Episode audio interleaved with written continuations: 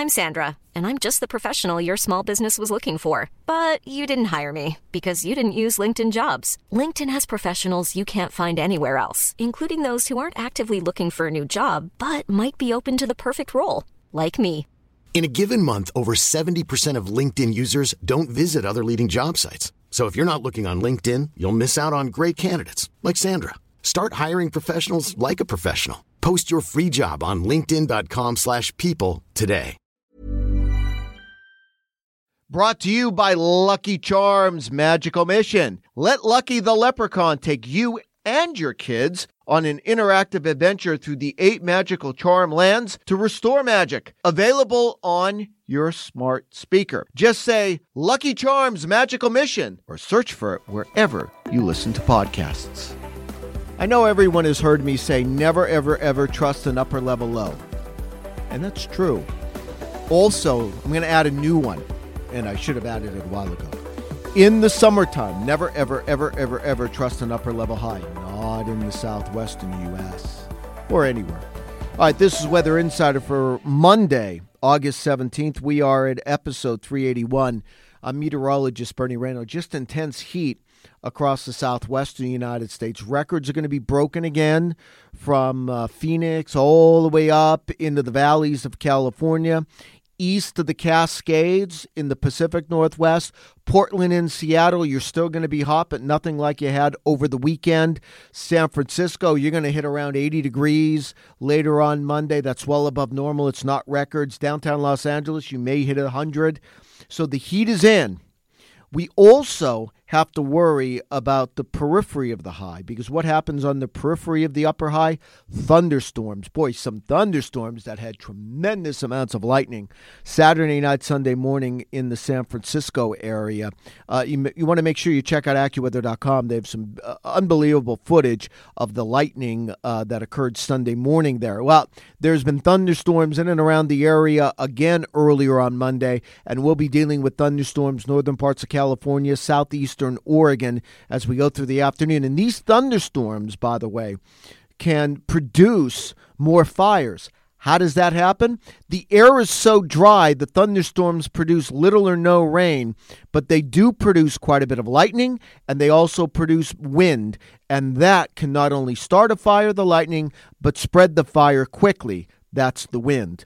Of course, the lake fire continues to burn north of Los Angeles, although it's 30% contained. We also have the Loyalton fire along the California uh, Nevada border in Lassen County. You saw pictures of a very rare fire tornado. Now, I've seen video of, of, of fires and you see what we get these uh, whirls and twirls. But this was an actual tornado. Uh, they're very rare, and we saw one uh, over the weekend. So you want to make sure you check out AccuWeather.com. We have that as well. It's about as a scary side as you're going to see. The other thing with these uh, along this upper high and these thunderstorms. Watch the Phoenix area later Monday. I'm watching thunderstorms come in from the east, you know, around the southern periphery of that high, and those are notorious for producing gust fronts that precede the thunderstorms that produces dust storms, haboobs. Keep an eye on that in and around the Phoenix area. That may happen as we go through Monday afternoon, Monday evening. The other thing to concern yourselves with on this upper high, and you see this a lot in the Atlantic Basin, when you have an upper level high and a strong one, look along the belly for tropical development. Well, in the eastern Pac, we have Genevieve, already a hurricane. This is going to become a major hurricane by Tuesday morning. That's maximum sustained winds of over 110 miles an hour. I believe it's 110.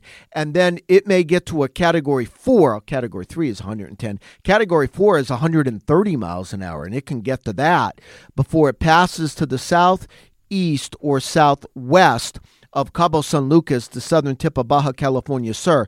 There will be, there may be some impacts in uh, Baja California Sur with this later this week before it starts to weaken.